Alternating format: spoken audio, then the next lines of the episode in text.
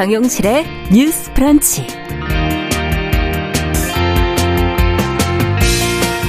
안녕하십니까 정용실입니다. 신임 국가수사본부장으로 임명된 지 단 하루 만에 낭만 정순신 변호사 지금 후폭풍이 계속되고 있는데요. 아들의 학교 폭력에도 반성은커녕 지금 끝까지 책임을 회피하려 했다는 게 알려지자 지금 여론이 더 싸늘하게 식고 있습니다. 아, 청와대 인사검증 시스템 지금 도마 위에 올랐고요. 출범 초기 투명성을 강조하며 법무부 산하에 인사정보관리단이라는 것을 신설했는데 결국 여기서 걸러내지 못했다라는 보도들이 나오고 있습니다. 자, 청와대는 개선할 부분을 검토하겠다고 밝혔습니다만 지금 논란이 쉽게 가라앉지는 않을 것 같은데요. 자, 오늘 그래서 저희가 구멍 뚫린 청와대 인사 시스템에 대해서 뉴스픽에서 첫 번째 순서로 자세히 좀 이야기 나눠보겠습니다.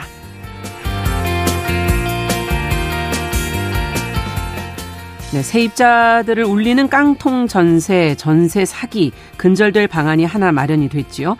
아, 세입자가 집주인의 체납 세금을 확인할 수 있게 된 건데요. 자, 오늘 4월 1일부터 어, 임대차 계약을 위해서 임대인 동의 없이도 확인이 가능하게 된 것입니다. 자, 그 범위는 어떻게 되는 것인지 어, 자세한 내용 슬기로운 뉴스 생활에서 살펴보겠습니다. 자, 2월 27일 월요일 정용실의 뉴스 브런치 문을 엽니다.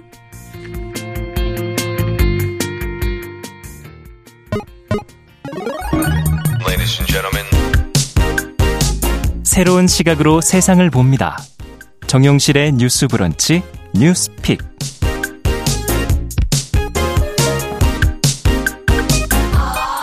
정용실의 뉴스 브런치 항상 청취자 여러분들과 함께하고 있습니다. 어, 라디오, 콩, 그리고 또 유튜브로 보고 들으시면서 짧은 문자 50원, 긴 문자 100원으로 하는 샵 9730, 또 유튜브나 콩 앱으로는 의견 실시간으로 계속 보내주실 수 있습니다. 많은 의견 보내주시기 바랍니다. 자, 뉴스픽으로 저희는 시작을 하죠. 오늘부터 이제 매주 월요일에 함께 하실 두 분 먼저 소개해 드리겠습니다.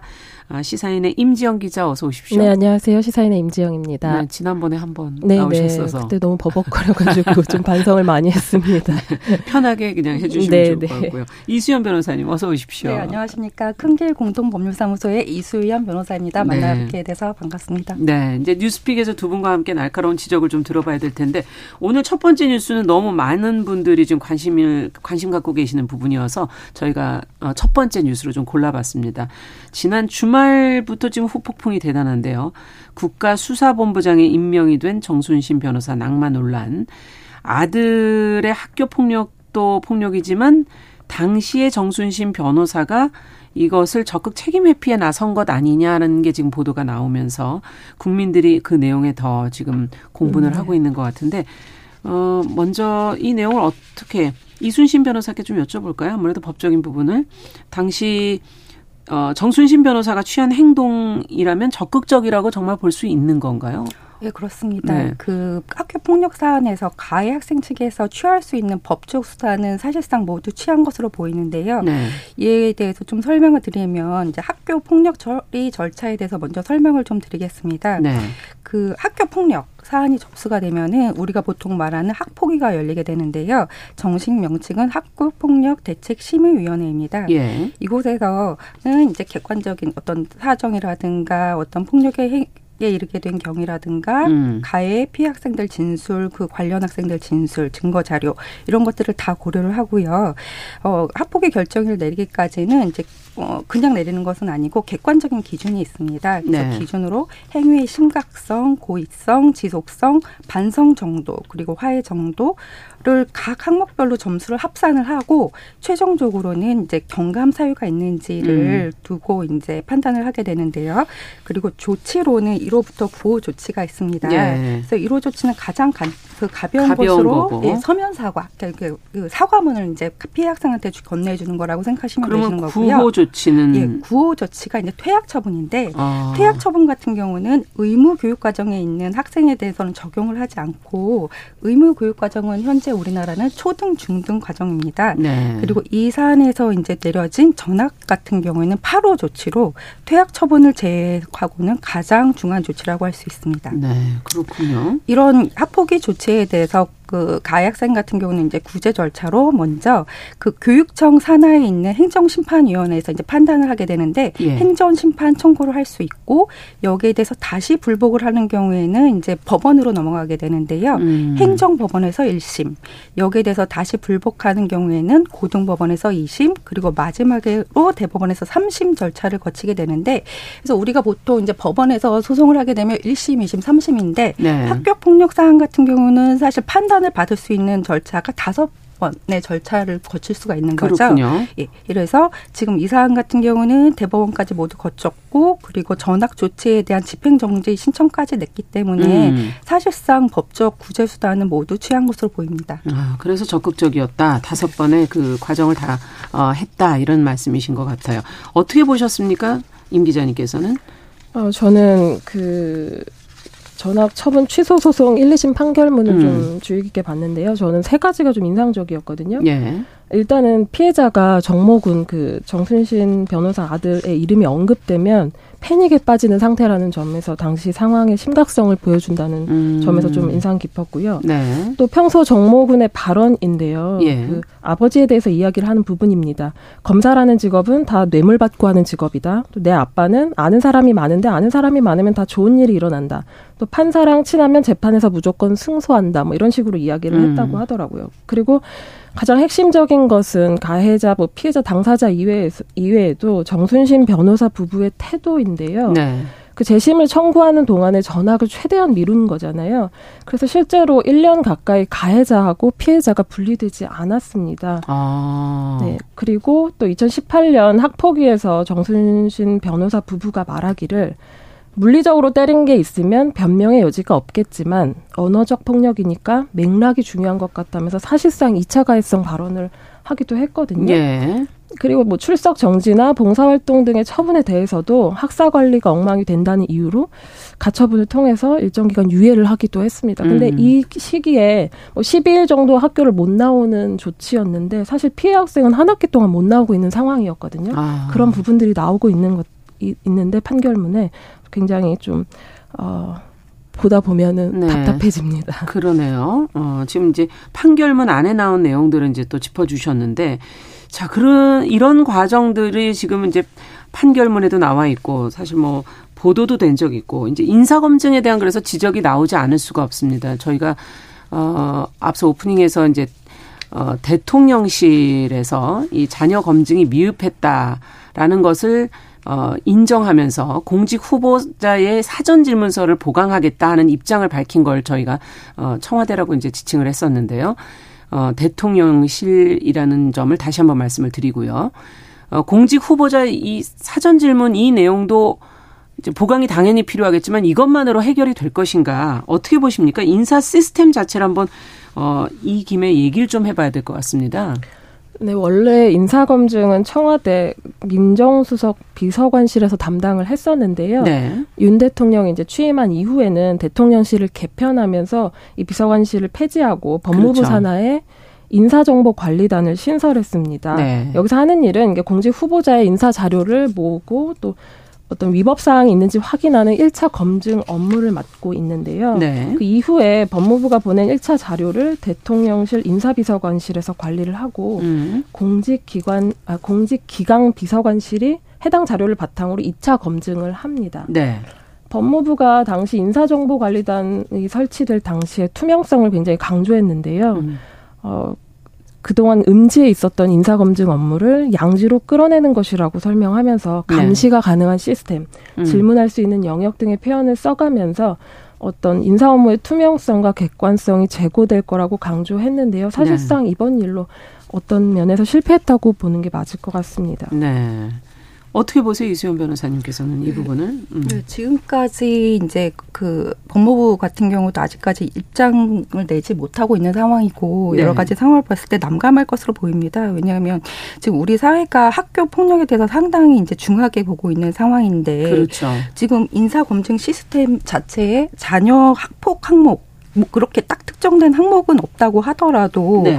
어떤 그 인사 검증이라는 것이 시스템에 구체적으로 규정된 항목만 하는 것이 아니고 음. 여러 뭐 세평도 수집하고 해야 그렇죠. 되는 것인데 이 사안 같은 경우에는 2018년도에 이미 KBS 9시 뉴스에 보도될 음. 정도로 심각하게 다뤄졌는데 네. 물론 당시에 가해자가 특정이 되진 않았겠지만 그 검찰 사이가 매우 좁기 때문에 사실상 알만한 사람들은 다 알지 않았을까 하는 음. 제 생각이 고요. 네. 그렇기 때문에 몰랐다라고 하기에는 이제 부실 검증이 될 것이고 또 알았는데도 문제 삼지 않고 인사를 진행했다고 하면은 음. 이 사안 자체가 굉장히 중하기 때문에 음. 이도 저도 좀 입장을 내놓기 어려운 상황이 아닌가 그런 생각이 듭니다. 네.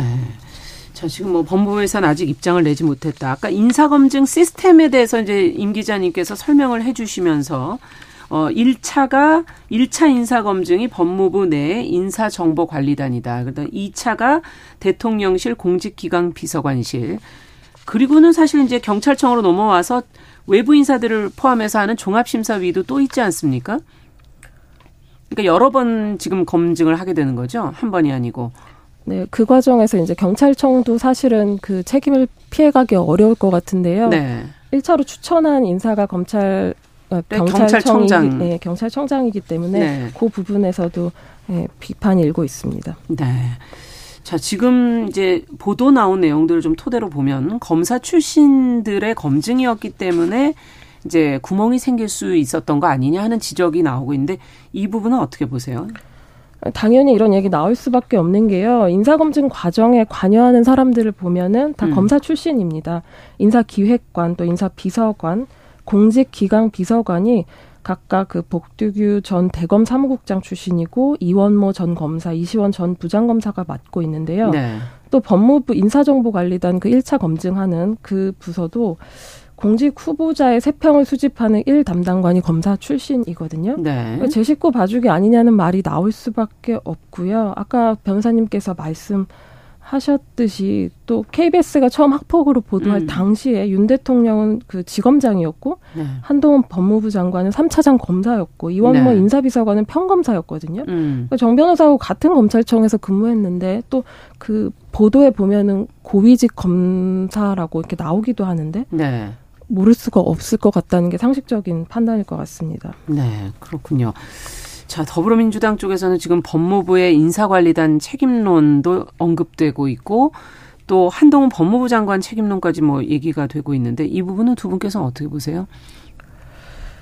음, 네, 저는 그 일단은 인사검증의 1차 책임이 법무부에 있는 만큼 그러니까 민주당으로서는 주장할 수 있다고 보거든요. 거듭되는 네. 인사 참사에 대해서 사과하고 인사검증 라인을 문책하길 바란다고 말하기도 했는데요. 네.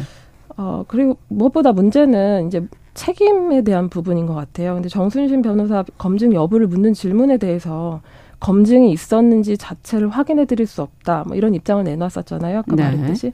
또 국가수사본부장 후보가 인사 검증 대상에 포함되는지 여부조차 이제 확인을 할 수 없다는 대답은 어 처음에 이제 여, 이 기구가 출범할 때 투명성을 강조했던 것하고는 너무 무색한 결정이 아닌가 이런 음. 생각이 듭니다. 지금은 자세한 내용을 지금 확인해 줄 수가 없다 하는 정도 선에 있는 거군요. 자, 어떻게 보세요, 이, 이 변호사님께서는? 네, 저도 비슷한 의견인데요. 왜냐하면 이전에 민정수석실에서 했던 것을 음. 이제 그 또 절차를 더 철저히 하고 투명하게 하기 위해서 그 법무부로 옮겨간 것인데 그 옮겨갈 때도 뭐 여러 가지 또 비판의 목소리도 있었는데 근데 지금 상황에서 결과적으로는 지금 또 그 대상자가 또 검사라는 신분이기 때문에 예. 어, 더 비판의 목소리가 클 수밖에 없는 상황이 아닌가 하는 생각입니다. 네. 자, 어제 대통령실에 이제 이도훈 대변인이 직접 브리핑을 했는데 앞서 잠시 이수연 변호사께서도 얘기해 주셨지만 공직자의 검증이라는 것은 공개된 정보, 합법적으로 접근 가능한 정보, 그리고 세평 조사를 통해서 이루어진다. 그래서 자녀 관련 문제라서 조금 미흡했다. 그러니까 이제 어 학교 생활 기록부라든지 뭐 소송 기록 이런 것은 그 안에는 포함돼 있지 않다 이런 얘기인 것 같거든요. 어, 이 부분도 한번 좀 짚어주시죠, 이 변호사님께서. 네, 그 어, 지금 우리 나라에 있는 그 많은 기관 중에서 경찰이나 검찰은 특히나 상당한 정보력을 가지고 있는 기관이기 때문에 네. 어떤 잘 몰랐다 이런 부분은 이제 당연히 이제 받아들이기 힘들 것 같고요. 또 이 사안 같은 경우에 국민들이 더 분노하는 이유는 음. 이 가해 학생의 학폭 사건뿐만 아니라 대처한 부모의 태도 그리고 또 가해 학생이 소위 그 노는 아이가 아닌 서울대를 갔다는 점. 에서 음. 학교 폭력 그리고 입시 제도까지 연결되면서 더 큰 분노를 자아낸 것으로 보입니다. 네. 그리고 피해 학생 입장에서는 그러니까 법과 제도는 있지만 실질적인 또 보호를 받지 못한 결과가 되었기 때문에 음. 상당한 무력감을 느꼈을 것으로 보입니다. 네. 지금 피해 학생은 어떻게 돼 있는 상황인가요, 임 기자님? 이거는?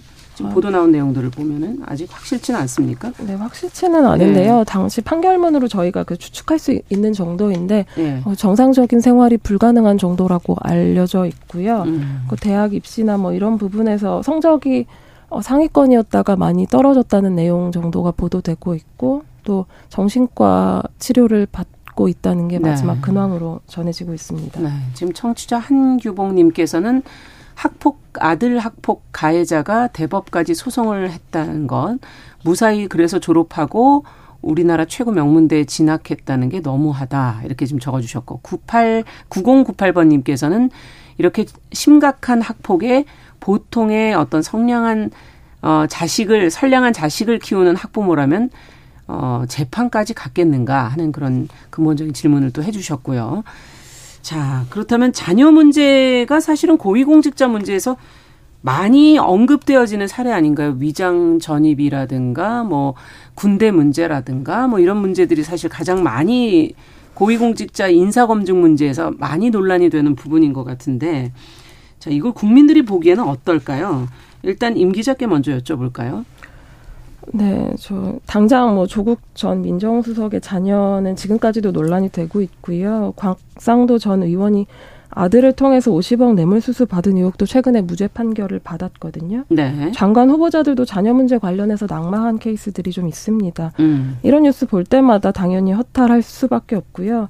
저는 한국의 그 초엘리트 집단의 실체를 이런 뉴스 볼 때마다 좀 마주하는 느낌이거든요. 네. 그러니까 가진 권력과 권한을 이용해서 또 지식 이용해서 자식에 관해서라면 이런 일을 벌이고 있다는 게 이번 음. 케이스에서도 사실 어 학폭위에 그 출석한 교사도 그렇게 말을 했거든요. 네. 교사로서 처벌보다 선도의 목적이 있으니까 아이를 회유하고 타일러도 보는데 음.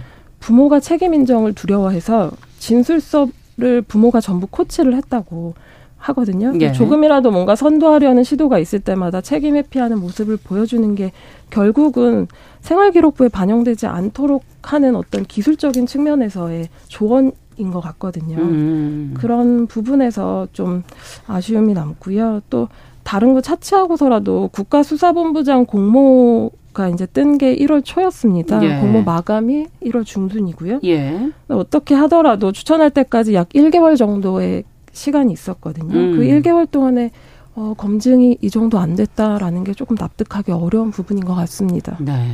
어떻게 보세요? 네. 이 사안 음, 같은 음. 경우에 이제 학교 폭력 그리고 앞서 말씀드렸듯이 입시 제도 그리고 이제 권력 까지 음. 이렇게 정말 모든 것이 지금 국민의 관심사가 집약된 사안이라고 생각이 듭니다. 음. 조금 학교 폭력에 대해서만 조금 한정지어서 말씀을 드린다고 하면 실제 학교 폭력 사안에서 이 사안뿐만 아니라 그러니까 부모가 개입을 해서 사 그러니까 피해자가 더 큰 그 고통을 겪는 경우가 종종 있습니다. 네. 그래서 지금 사안처럼 이제 어떤 법적인 절차 절차들을 모두 밟으면서 시간을 끌고 그로 인해서 피해자는 제대로 이제 보호를 받지 못하고 오히려 정작 피해자가 전학을 가는 사례들도 종종 있고요. 음. 그래서 이제 어 하나의 말씀을 드리자면 이 기회에 학교 폭력 사안 같은 경우는 가해자랑 피해자랑 같은 공간에 있는 상황이기 그렇죠. 때문에 네. 그 피해가 더 심각한 상황이거든요. 그래서 그 절차를 다른 사안에 비해서는 조금 빠른 속도로 진행할 필요도 있다고 음. 생각이 듭니다. 네. 지금 2081번님께서도 학폭위가 좀 재개편돼야 되는 거 아니냐는 지적과 함께 이제 학폭 가해자가 입시 제도라든지 수시 정시에도 불이익이 반영돼야 되는 거 아니냐 하는 그런 제도적인 한계 같은 것들을 좀 지적도 해주시고 계시고요. 최종옥 님께서는 부모의 비호를 받고 자란 자식들이 또 사회에 나와서 공정하지 못한 방향으로 가지 않겠는가 하는 어 이런 시스템에 대해서 정말 화가 난다라는 지적도 해 주셨습니다. 지금 이제 당장 합법적인 선에서 개선 방안 찾겠다 이런 지금 어 발언들이 나오고 있는데 어떤 예상 가능한 반, 발안, 방안들이 있을지 그리고 근본적으로 무엇 무엇을 좀 개선해야 될지도 한번 짚어보죠 이 기회에. 네, 대통령실에서 이제 공직 후보자 자녀하고 부모에 대한 검증에 한계가 있다는 걸 좀 인정한 것 같은데요. 사실 구체적인 대안은 아직은 보이지 않는 것 같습니다. 그런데 저는 이 어, 뉴스 찾아보는 과정에서 사실 새로운 개선 방안을 찾기보다는 예. 있는 걸 제대로 활용만 해도 좋지 않나 이런 생각 들었거든요. 것이 제대로 네. 되면 될까요? 네, 지난해 9월에 대통령실 공직기강 비서관실이 공개한 어, 그 공직 예비 후보자 사전 질문서가 있습니다. 음. 질문이 여러 개인데요. 그 안에 본인 배우자 또는 직계 존비 속이 관계된 소송 여부를 기재하게끔 돼 있습니다. 음, 음. 이번에 어 문제가 됐을 때는 기재하지 않았다고 알고 있는데요. 그러니까 거짓으로 말한 거죠. 네. 근데 그렇 게 했다고 당사자가 그렇게 했다고 해서 끝이 아니라 기본적으로 그 검증 테이블에서 검증을 했으면 발생하지 않았을 일일, 일일 수 있거든요. 예.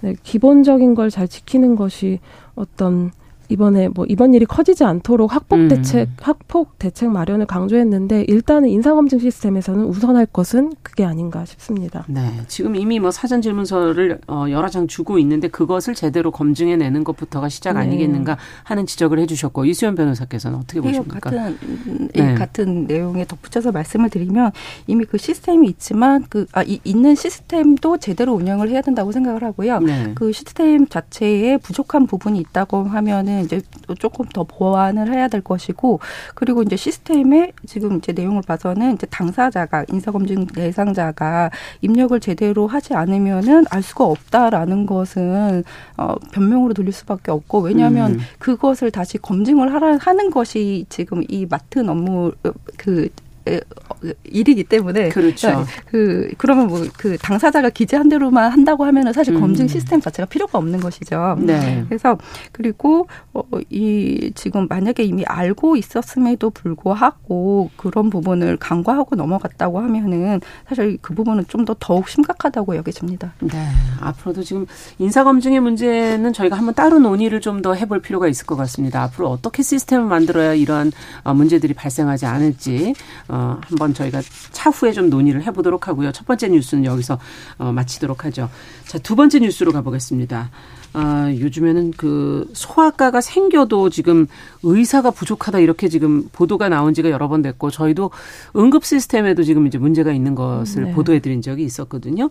어, 일단 임 기자께 먼저 여쭤보죠. 지난주에 정부가 지금 현 정부 들어 세 번째로 소아 의료 체계 개선 대책을 세 번째로 지금 내놨다고 하는데 어떤 대책이 나온 겁니까? 네, 의사가 부족해서 소아 청소년과 진료 차질이 심해서 정부가 대책을 냈는데요. 네. 현재 열군데인 어린이 공공 전문 진료 센터를 올해 네 곳 더 늘리고 음. 또 시설과 장비 예산 지원을 확대하는 내용을 담고 있습니다. 또 지금 여덟 곳인 소아 전문 응급 의료센터를 네 곳 추가 설치하고 네. 소아암 지방 거점 병원 다섯 곳을 육성한다는 계획입니다. 음. 또 신규 지정 센터에는 초기 시설과 장비 도입을 지원하고요. 기존 센터에는 시설과 장비의 기능을 높일 수 있도록 돕는 내용도 담고 있습니다. 네. 비용과 관련한 보상안도 있는데요. 네. 병의원급 신생아실의 입원 수가도 높이고 어. 또 입원 전담 전문의가 소아를 진료할 경우에는 소아 연령 가산을 적용하는 방안도 검토하고 있습니다. 네. 또 소아 중환자실 입원료를 인상하는 내용도 담고 있는데요. 예. 또 야간하고 휴일에 외래 진료를 하는 어, 병원이 있는데 달빛 음. 어린이 병원이거든요. 네. 이 부분에 대한 수가도 높인다고 합니다. 네. 또 소아의 갑작스러운 증상에 대해서 의료인이 24시간 전화 상담을 하는 소아 전문 상담센터 시범 사업을 추진한다고도 밝혔습니다. 네. 지금 뭐 여러 가지 대책을 지금 내놓긴 했는데요. 특히 이번 대책에서는 보니까는 이제 어, 중증 소아 환자의 전문 치료를 위해서 어린이 공공 전문 진료 센터를 지금 늘리는 부분, 그다음에 소아암 지방 거점 병원도 육성하겠다 이런 내용들이 들어가 있는데 어, 아이들의 이렇게 중 우울증의 어, 질환들 꼭 필요한 부분인 것 같고 근데 문제는 이렇게 뭐 열곳으로 늘리고 뭐 네 곳으로 늘리고 해도 거기에 네. 의사 선생님들이 계셔야 되는 거 아니에요? 지금 그게 문제 아닌가요? 네, 저희가 이 부분을 잠시 후에 저희가 계속 좀 논의를 해보겠습니다. 어, 저희가 뉴스픽 어, 잠시 후에 이어가겠습니다. 잠시 후에 뵙겠습니다.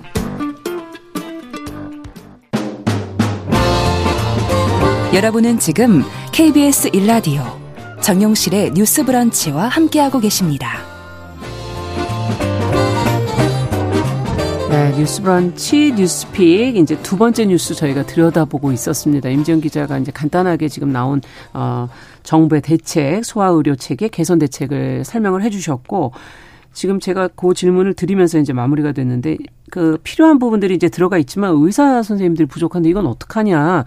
도대체 왜 그런 거냐라는 질문을 지금 드리려고 했거든요. 어떻게 보세요? 자료들을 보시니까 이 변호사님. 네, 음. 그러면 이번 대책에서 보면은 이 의사 선생님들 숫자 확대 대책은 이제 빠졌는데요. 네. 어, 의사 수 확대는 결국 의대 정원 확대로 연결이 될 것 같긴 합니다. 근데 이 부분에 대한 언급은 없고 수가 인상 그리고 근무 환경 개선 등을 대책으로 내놓았습니다. 네. 그런데 이것만으로 소아과 지원 의사가 늘 것인가에 대해서는 회의적인 시각이 많습니다. 아 근데 근데 또 한편으로는 의사 정원을 늘린다는 것만으로 이러한 문제가 해결이 될 것인지는 의문인데요. 왜냐하면은 인구 감소 그리고 어린이 수 급감이 근본적인 원인이기 이쪽을 지원 안 하는 이유가 네 그렇습니다. 네. 근본적인 원인은 지금 인구가 감소하고 어린이 수가 줄어든다는 건 우리 모두가 다 알고 있는. 상황인데요. 그렇죠. 그리고 그래서 이제 의사 정원을 늘린다고 할 때 앞으로 이제 뭐 의대 6년 인턴 레지던트 과정을 거치면 10년 이후에나 이제 인력이 배출될 것이고 아, 그리고 시간이 너무 많이 걸리는군요. 그렇죠. 예, 그리고 음. 그렇게 또 이러 늘어난 인원이 소아과 같은 필수 인력 분야에 지원을 할 것인가? 그리고 지원을 하지 않는다고 하면 음. 지원을 강제할 수 있는가에 대한 근본적인 문제가 여전히 남는다고 보입니다. 네. 무엇보다 이제 어린이 응급 환자 문제가 심각한 거 아닌가요? 어, 아이들 키우는 부모 입장에서는 정말 응급 상황에서 어떻게 해야 될지 모르고 일단 병원에 갈 수밖에 없는데 의존도 전공의 의존도가 높은 질환들이 그 안에서도 또 있지 않습니까? 어떤 게 있을까요? 임 기자님께 좀 여쭤볼까요? 아, 네, 그 음. 어, 전공의 의존도가 높은 질환은 뭐 중환자실 진료일 텐데요. 뭐 음. 소아암이나 소아심장, 혈액 종양 같은 질환들이 대표적인 것 같습니다. 네. 중증 어린이 환자를 담당하는 곳이 공공진료센터인데요. 어, 여기 모두, 여기가 다 장시간 진료에 비해서 보상은 좀 부족해서 음. 지금도 일할 의사를 찾기가 좀 힘든 실정이거든요. 아. 네, 대전에도 국내 첫 공공 어린이 재활병원이 다음 달 개원을 앞두고 있는데요. 예. 근무할 의사가 없어가지고 아직 채우지 못했다고 하더라고요. 지금 현재 상황에서도. 네네. 네. 네. 그렇다면 어떻게 해야 될까요? 이 어린이 의료 체계를 개선하려면 지금 이제 정부도 세 번째 지금 개선 대책을 내놓고 있는데 어떤 부분이 가장 필요하다고 보십니까? 두 분께서는?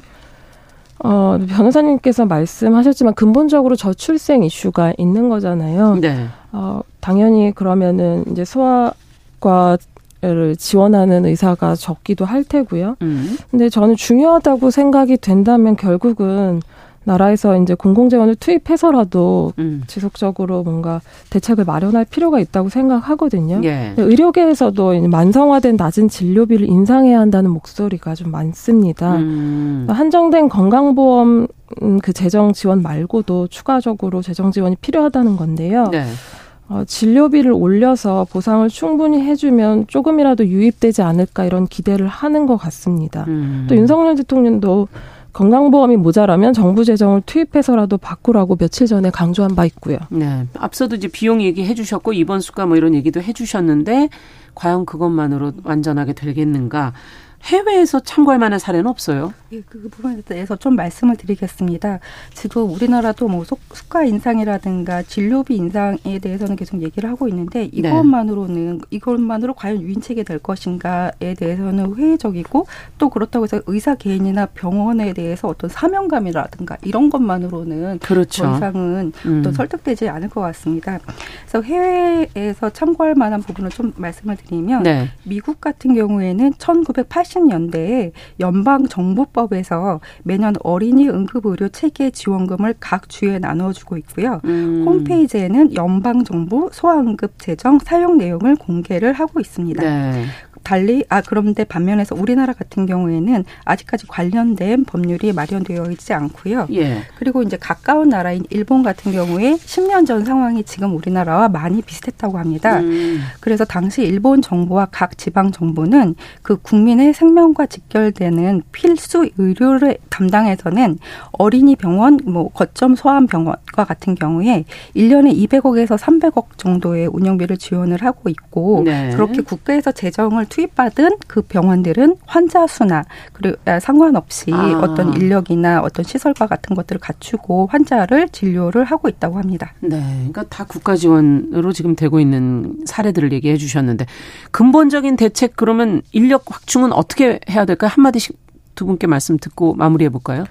네, 그 소아과 관련해서는 시도 간 불균형도 굉장히 심하거든요. 네. 시도 혹은 뭐 권역 단위로 묶어서 그 지역에 필요한 의사 인력을 양성하는 수련 제도 뭐 이런 방안도 이야기가 나오는데요. 네. 아, 근데 어쨌든 의대 증원 방식이든 지역에 필요한 어, 의사 인력을 육성하는 방안이든 음. 인력을 늘려, 늘려야 된다는 데는 공감대가 있는 것 같은데요. 의사 정원 늘리는데 또 의사단체 반대가 좀 큰 편이라서 조금 난항이 음. 예상되지 않나 싶습니다. 네. 이 변호사님께서. 네, 그 일단 보상이라는 부분이 일차적으로 주어져야 되는 거는 맞다고 생각을 하고요. 네. 근데 아까 처음에 말씀드렸듯이 이게 장기적으로 봤을 때 단기간 이제 그 계획 개, 개별 의사들에 대한 보수 인상만으로 해결될 문제는 음. 조금 많은 것 같아서 아 근데 이 부분은 진짜 어려운 문제더라고요. 그래서 네. 그래서 좀 길게 보고 음. 사실은 의, 그 현장에 있는 목소리 그리고 저 그 실제 입법을 하고 집행을 하시는 분들이 좀 다 모여서 이거는 논의가 어, 좀더 필요하다. 정말 정말 음. 치열하게 논의를 해야 될 것 같습니다. 네. 네. 단기적으로는 보상이 도움은 음. 되겠지만 음. 장기적인 것은 모여서 다 같이 조금 머리를 네. 맞대 고민이 필요할 것 예, 같다. 길게 봐야 될 것 같습니다. 네, 쉽지 않은 문제다라는 얘기를 해주셨어요. 자, 저희도 지금 여러 번 다루고 있는데 조금 더 깊이 있게 한번 더 나중에 논의를 또 해봐야겠습니다. 자, 오늘 뉴스픽 여기서 마치도록 하겠습니다. 임지영 시사인 기자 이수연 변호사 감사합니다. 감사합니다. 감사합니다. 남성의 입장에서 여성의 입장을 이해하는 그래서 사실 이 역지사지의 태도가 한국 사회로 지금 필요한 것이 아닌가. 그 어떤 사람들은 삼루에서 태어났으면서 자신이 삼루타를 친 것처럼 생각하며 살아간다라는 음. 말이 있어요. 하충이다, 이충이다. 이거는 네. 순전히 사람의 그 아. 그 잣대로 이야기를 하는 거예요. 음. 곤충이 우리 사람보다 몇 억 년 먼저 지구에 나왔거든요. 세상을 보는 따뜻한 시선. 정용실의 뉴스 브런치.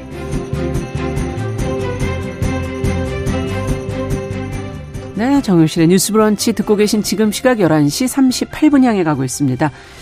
자, 저희가 알아두면 좋은 생활 정보, 제도, 헷갈리는 뉴스들 슬기롭게 정리해서 어, 전달해 드리는 시간 슬기로운 뉴스 생활 시선 뉴스의 박진아 기자 잘해 주셨습니다. 어서 오세요. 안녕하세요. 코너명을 좀 바꿨어요. 네.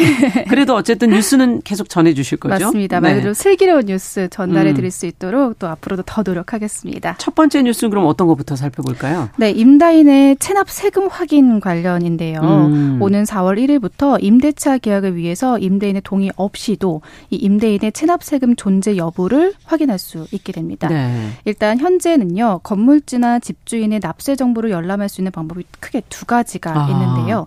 이게 미납세금이 있는지를 국세청과 지방자치단체를 통해 열람하는 방법. 이 한 가지가 있고요. 네. 또 임대인한테 직접 세금채나 유무가 드러나는 납세 증명서 좀 주십시오. 이렇게 아. 제시받는 방법이 있습니다. 네. 이 열람을 그러면 언제 요구할 수 있는 거예요? 지금 앞서 국세청, 지방자치단체 네. 통해서 이제 열람하는 거. 이건 어떻게 할 수 있는 건가요? 일단 언제 요구할 수 있냐 그 부분이 좀 중요한 것 같은데요. 음. 현재는 두 가지 방법 모두 다 음. 임대차 개혁 전에만 가능합니다. 근데 아. 미납세금 열람의 경우는요. 오는 4월 1일부터는 임대차 계약을 체결하고 이후부터 실제 임대차 기간이 시작되는 날이 있잖아요. 예. 그러니까 계약을 하고 이제 전세나 월세 집에 들어가는 그 기간이 있잖아요. 그 안에도 열람이 가능하게 되는 건데요. 음. 임대차 계약을 체결한 후에 잔금을 치르는 사이에 발생할 수 있는 이 체납 사실도 확인이 가능하고 음.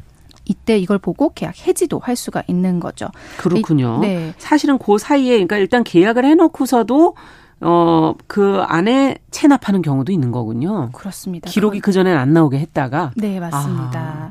그래서 이때는 체납 세금이라는 규칙 사유가 임대인한테 있다 이렇게 보고 계약 해지에 따른 위약금을 미지급할 수 있도록 하는 임대차 보호법 개정안도 현재 국회에서 논의 중인 상황, 상황이라고 하니까요. 음. 이 부분은 조금 더 계속해서 지켜봐야 되지 않을까 싶습니다. 그렇군요. 그러려면 이제 개정안도 지금 어, 국회 통과를 해야 되고 어, 납세 정보가 개인 정보이기 때문에 이게 임대인의 동의가 있어야 되는 거잖아요. 그렇죠. 사실 임차인 입장에서는 좀 요청하기가 좀 껄끄럽고 불편한 음. 부분이 있을 수가 있거든요. 네. 말씀하신 것처럼 개인 정보기 때문에 동의가 필요한 것도 사실이고요.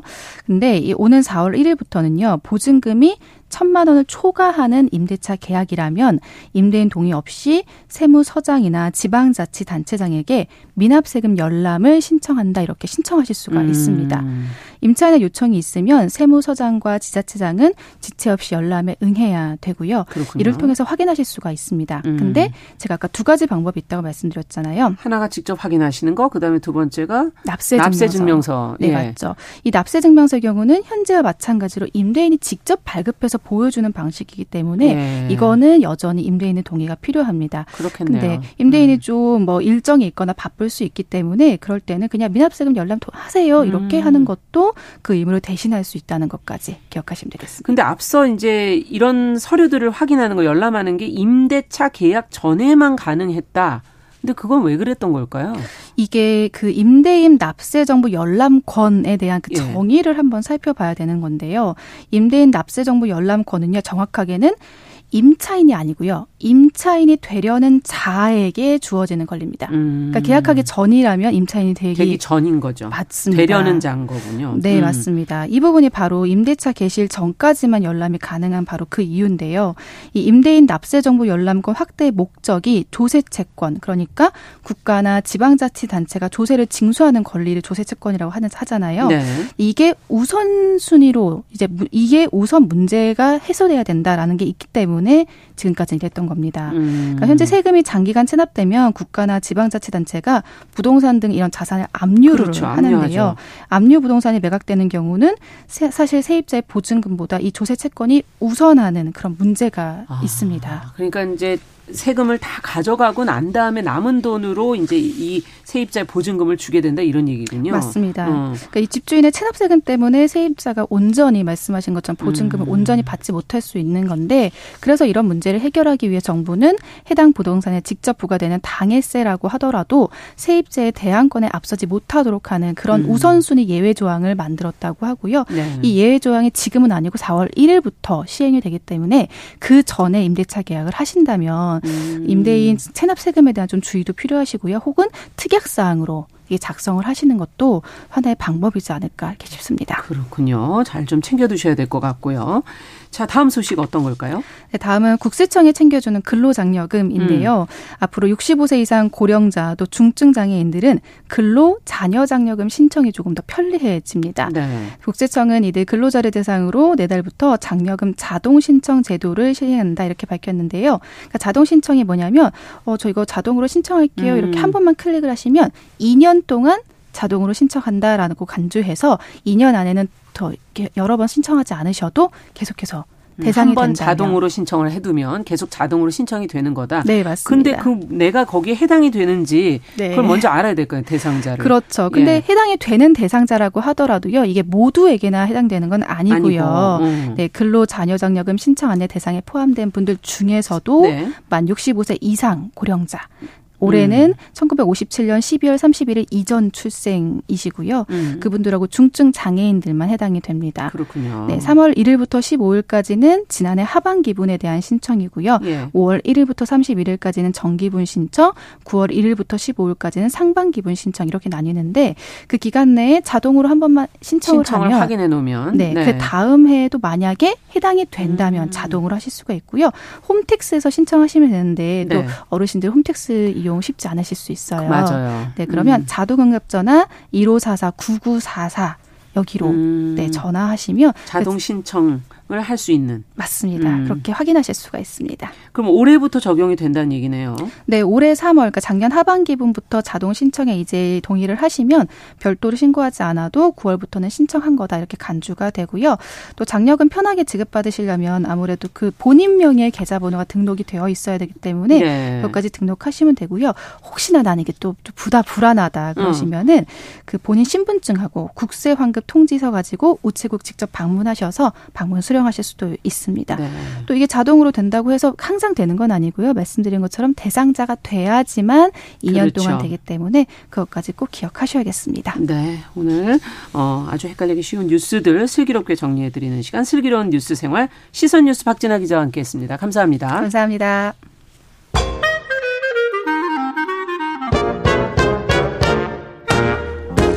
모두가 행복한 미래 정용실의 뉴스 브런치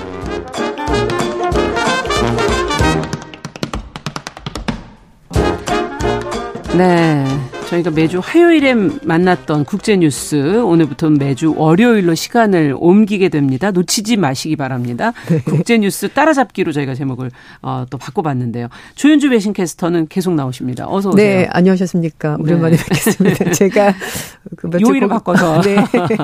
그 자리도 잠깐 바뀌니까는 재밌으셨어요? 아, 좀 되게 네. 긴장되고, 네. 어, 너무 그 자리가 음. 압박감이 커요. 네. 이렇게 출연자 양쪽에 있으니까 맞아요. 얘기 네. 머리가 너무 되니까. 복잡하고 맞아요. 그래서 아 진짜 힘든 일을 하시는구나 다시 한 번 더 느꼈습니다. 네. 네. 자 오늘 저희는 이 국제 뉴스 중에서도 특히 계속 지금 몇 년, 어, 이어지고 있는 네. 우크라이나 전쟁 얘기를 좀 해보고 싶습니다. 벌써 1년이 지났고 네. 이 서방 국가들은 지금 많은 지원을 하고 있고 러시아는에 네. 대해서 지금 제재를 가하고 있는데 이런 상황 속에서도 지금 이게 전쟁이 끝이 안 나고 계속 이어지고 있는 것은 정말 무엇일까? 네. 중국은 우크라이나 전쟁 중단해야 된다면서 지금 뭐 평화 중재자 모습을 지금 보여주고 있거든요. 네. 전쟁 종식을 위해서 어떻게 해야 될지 어, 지금 좀 정리를 한번 해보죠. 네, 뭐 24일이 전쟁 발발한 지 딱 1년 되는 날이었습니다. 음. 네, 그리고 나서 그 다음날 25일 날 주요 20개국 재무장관들이 러시아 규탄하는 성명을 발표했는데요. 하지만 중국과 러시아가 반대하면서 합의는 이루지 못했습니다. 아. 어, 개최국이자 주요 20개국 순환 의장국인 인도도 이 우크라이나 전쟁에 문제가 있다라고 얘기를 하면서도 결국은 뭐 서로 의견 차이를 좁히지 못했다라면서 약간 음. 미온적인 태도를 보였고요. 예, 독일의 재무장관은 중국이 규탄에 동참하지 않은 것은 참 유감이다라고 음. 말했습니다만 또 인도 재무장관은 공동 선언문 없이 설명만 나왔지만 그래도 일부 진전이 있었던 것 아니냐라고 말하면서 또 나라들마다 입장 차가 있었고 그러네요. 특히 음. 인도와 중국은 이 우크라이나 전쟁 기간 동안에 러시아로부터 많은 원유를 음. 수입하고 있는 나라입니다. 그래서 입장들이 조금 애매한 그런 네, 발언들이 맞아요. 나오는군요. 근데 지난주 이제 바이든 대통령이 우크라이나를 깜짝 방문을 하고 네. 왕이 중국 외교부장이 이제 러시아를 또 방문을 한 모습이 네. 사진이 이제 보도가 됐었어요. 네. 그래서 약간 네. 대리전 같다? 뭐 이런 음. 얘기도 나왔었거든요. 그래서 말씀하신 것처럼 동유럽을 간다고 했었는데 갑자기 우크라이나를 깜짝 방문한 네. 겁니다. 굉장히 비밀리에 이제 이동이 됐었고요. 그 과정에서 또 왕이 중국 외교부장은 러시아를 가서 푸틴 대통령 만났습니다. 네. 어, 푸틴 대통령은 왕이 외교부장에게 러시아와 중국 두 나라 협력이 국제 정세 안정에 매우 중요하다 이렇게 좀 굉장히 끈끈한 유대를 음. 보여주기도 했습니다. 이 왕이 부장은 시진핑 주석이 푸틴 대통령과 만남을 기대하고 있다고 밝히면서 어, 정상회담 개최 가능성까지 나오면서 미국의 월스저널은 시진핑 주석이 4월이나 5월쯤에 러시아를 방문할 것 같다 이렇게 얘기를 했습니다. 그래서 시진핑 주석이 이때 평화 협상안을 푸틴 대통령에게 제안을 함으로써 중국의 위상과 영향력을 높이려는 네. 시나리오가 있는 것 아니냐라는 그런 얘기도 나오는데 2019년이 중국과 러시아 양국 수교 70주년이었거든요. 그때 이후에 이제 처음으로 두 정상이 그렇죠. 그동안 좀 소원하다가 네. 네. 그래서 이제 왕이 부장은 중국과 러시아의 관계에 대해서 두 나라가 포괄적이고 전략적인 협력 관계를 가지고 있다라고 평가했고 또 러시아 외무장관은 두 나라 관계가 국제 무대의 격동에도 불구하고 음. 꾸준하게 발전하고 있다라면서 긍정적으로 그렇게 평가했습니다. 아, 근데 그동안 중국의 모습을 보면은 이제 다른 나라 문제에 대해서는 개입하지 않는 불가침 원칙 네. 같은 거를 가지고 있었는데 맞습니다. 우크라이나 사태에 이렇게 적극적으로 마지막에 개입하려고 하는 건 무슨 이유일까요? 네. 그게 사실 네. 제일 궁금하실 그렇죠. 거예요, 다들. 예. 네. 맞습니다. 이제 그동안에는 러시아 전쟁에 대해서 러시아 우크라이나 침공에 대해서 중립적인 자세를 음. 계속 유지를 했었거든요. 그런데 미중 갈등이 고조되는 상황에서 미국의 압박이 점점 커지자 러시아와 협력을 강화하는 쪽으로 입장이 바뀐 것 같습니다. 음. 21일 날 니콜라이 파르투셰프 러시아 연방안보회의 서기와 왕이 부장이 먼저 만났는데요. 네. 중국과 러시아 관계는 반석과 같이 견고하다라고 이제 그렇게 규정을 하면서 끊임없이 변화하는 국제 정세, 어떠한 시험도 두 나라는 이겨낼 수 있다라고 말했습니다. 네. 어, 이 두 나라가 서구 사이로부터 비판받는 우크라이나 침공, 또 중국은 인권 문제가 늘 그렇죠. 아킬레스건이었고 어. 또늘 공격을 받잖아요. 이 두 문제에 대해서 또 러시아 쪽에서는 어, 서방이 중국을 폄하게 해서 뭐 대만 문제, 신장 위구르 문제, 음. 홍콩 문제 이런 것들을 이용하지만 러시아는 이런 문제와 관계없이 중국을 확실하게 지지한다 이렇게 말했으니까 이제 이런 부분이 서로 맞아떨어 협력이 된 거군요. 네. 음. 어 그래서 이제 외신들은 이 왕이 부장이 모스크바를 방문한 것이 올해 국제 정세에 굉장히 큰 분기점이 될 수도 있을 것 같다라고 음. 분석을 하고 있습니다. 왕이 부장은 미국이 우크라이나 전쟁을 더 심화시켰다라면서 우회적으로 비판했는데요. 어, 중국은 평화의 편, 대화의 편, 역사의 정확한 편에 서서 늘 있었다면서 지난 1년간 중국은 어, 수수방관하지도 않았고 불에 기름을 붓지도 않았고 불난 틈을 타서 도둑질하지도 않았다 이렇게 말하면서 미국을 우회적으로 비판했습니다. 네. 어쨌든 우크라이나 전쟁 종식의 세계 평화 이니셔티브를 우리 중국이 지겠다 지금 네. 이런 입장인 것 같은데. 이건 또 예. 북한 예. 문제도 마찬가지지 않습니까? 이제 북한 문제에서도 또, 또 중국이 네 당사국이 다 있습니다만 예. 물론 또 중국도 당사국이긴 합니다만 어 이렇게 어떤 합의를 할 때 늘 중국은 아 우리가 음. 따로 뭔가 한번 내보낼게 이거 한번 들어봐봐. 세계 평화의 중심국이군요. 그리고 주도국이군요. 네, 그거를 어. 지금 하고 싶어하는 겁니다. 그래서 네. 어 일방적인 제재, 핵전쟁을 반대한다는 12개 항목의 중국식 평화 방안, 뭐 글로벌 아. security initiative 이걸 발표했는데요. 러시아 측에는 이제 유엔 측에서 즉각적인 철군을 요구하는 결의안이 있었는데 거기에서는 중국이 기권했습니다. 어. 그런데 자기도 독자적으로 이렇게 평안을 내보이면서 어떤 위상을 좀 서방과는 높이, 같이 같은 그거를 안 하겠다는 예, 네, 그 독자적으로 입장이군요. 이제 제안하겠다는 네. 건데요. 어, 우크라이나 위기의 정치적 해결을 위한 중국의 입장을 제목을 통해서 중국식 평안을 제시했는데요. 음. 어, 거기서 가장 강조한 것이 주권을 존중해야 된다였습니다. 그러니까 첫 번째 항에 각국의 주권, 독립과 영토 보존은 반드시 보장이 돼야 된다라고 음. 명시했습니다. 그리고 휴전 내기도 했는데요. 충돌과 전쟁은 승자가 없다. 아, 러시아 우크라이나가 조기에 직접 대화를 재개하고 점진적으로 이 정세를 완화해서 전면적인 휴전에 도달하는 것을 중국은 지지한다라고 밝혔습니다. 네. 그리고 핵 전쟁도 안 되고 일방적인 제재도 그것도 안 된다라고 밝혔습니다. 그러니까 러시아 측에는 핵 얘기 자꾸 꺼내지 마라. 이제 이렇게 음. 이제 좀 다독거렸고요. 그리고 서방 국가들이 러시아에 대해서 일방적으로 제재하는 것도 반대한다라고 입장을 음. 밝혔습니다. 이렇게 일방적인 제재, 극단적인 압박은 문제를 해결하는 것이 아니라 새로운 문제를 만든다면서 서방 측의 대러 제재에 대해서 반대 입장을 분명히 밝혔습니다. 네, 뭔가 뭐 모범적인 얘기가 나오고는 네. 있는데 외신들은 지금 어떻게 평가하고 있나요? 네. 간략하게 좀 정리해 주신다면. 뭐 네. 영국 일간지 인디펜던트가 얘기를 한 음. 것이 있는데 정말 중국이 우크라이나 평화를 원한 걸까? 음. 평화랑 전혀 상관없을 걸 이렇게 얘기를 했습니다. 뭐 튀르키예나 이스라엘 같은 경우에는 국제 문제에서 약간 중재자 역할을 나섰는데 중국은 그것과는 거리가 멀다는 거죠. 왜? 음. 중국은 이런 역할을 할 필요가 애초에 없었다는 겁니다. 왜냐하면은 경제력이 워낙 막강하기 때문에 일대일로 프로젝트에 동참하고 있는 나라만 해도 충분히 있고 그런 음. 경제력을 의존하는 동맹국들이 많기 때문에 굳이 이렇게 분쟁에서 중재 역할을 할 필요가 전혀 없다는 거죠. 그리고 중국이 우크라이나 전쟁 발발 1주년이 됐을 때 중재안을 내놓으니까 그런 사람들이 아, 갑자기 웬 중재한 음. 그런 역할을 하지도 않았으면서 그렇죠. 그래서 깜짝 놀랐다는 거죠. 그리고 또 하나 지적한 것이 중국이 내놓은 평안이 모순 그 자체라는 겁니다. 아. 앞에 1항에서 각국의 주권, 독립, 영토 보존 예. 반드시 지켜야 된다라고 말을 했는데 러시아는 일방적으로 우크라이나 영토를 침입했었고 침공했고 그리고 네. 크림반도를 일방적으로 병합하지 그렇죠. 않았냐. 이거는 완전히 모순되는 일이라면서 꼬집었습니다. 네. 그리고 서방 국가들이 러시아에 대해서 제재를 가는 것이 어 일방적인 냉전 시대의 산물이다라고 어 주장을 하고 있는데 하지만 이런 모든 것들이 결국은 음 중국 입장에서는 뭐 긴장만이 도움이 되질 않는다라고 말을 하면서도 결국 러시아가 우크라이나 침공을 한 것은 중국이 직접적으로 비판하지도 않고 있고 거기에다가 음. 러시아의 모든 행동에 대해서 중국은 우리의 우정에는 한계가 없다라는 일방적인 얘기를 하고 있기 때문에 어느 쪽으로 편이 서 있는지가 좀 명확한 거잖아요. 네, 그렇기 네. 때문에 이게 중국이 말하는 평화안과는 굉장히 모순적이다라고 얘기를 하는 겁니다. 또 하나는 23일 날 유엔 회원국들이 우크라이나 전쟁 맞이해서 긴급 특별총회를 네. 하거든요. 거기서 우크라이나 평화 원칙에 관련된 결연을 채택했는데 중국은 기권했습니다. 인도와 아. 마찬가지로. 그렇기 때문에 음. 평화를 원한다면서도 국제사회에서는 평화와 관련된 행동을 하지 않는다. 그러니까 음. 중국의 이런 행동들이 진짜 평화를 원하는 행동이 아닌 것 같다라고 네.